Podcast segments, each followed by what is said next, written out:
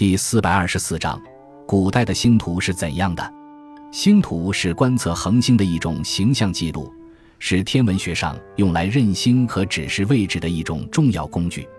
中国古代天文学非常先进，有绘制星图的传统。世界上最早的星图是唐中宗时期（公元705至710年）绘制的敦煌星图，上面会有一千三百五十多颗星。一九零七年被斯坦因盗走，现藏于英国伦敦博物馆。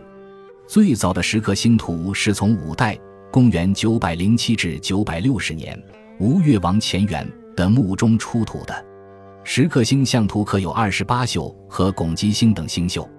一千二百四十七年，南宋天文学家根据北宋年间的观测结果，刻制了一幅比较齐全的石刻星图。图中共有一千四百四十颗星。以及银河和二十八宿巨星的经线二十八条，现藏于江苏省苏州市博物馆。现在发现的最早的彗星图是一九七三年从湖南长沙马王堆三号汉墓中出土的一部帛书。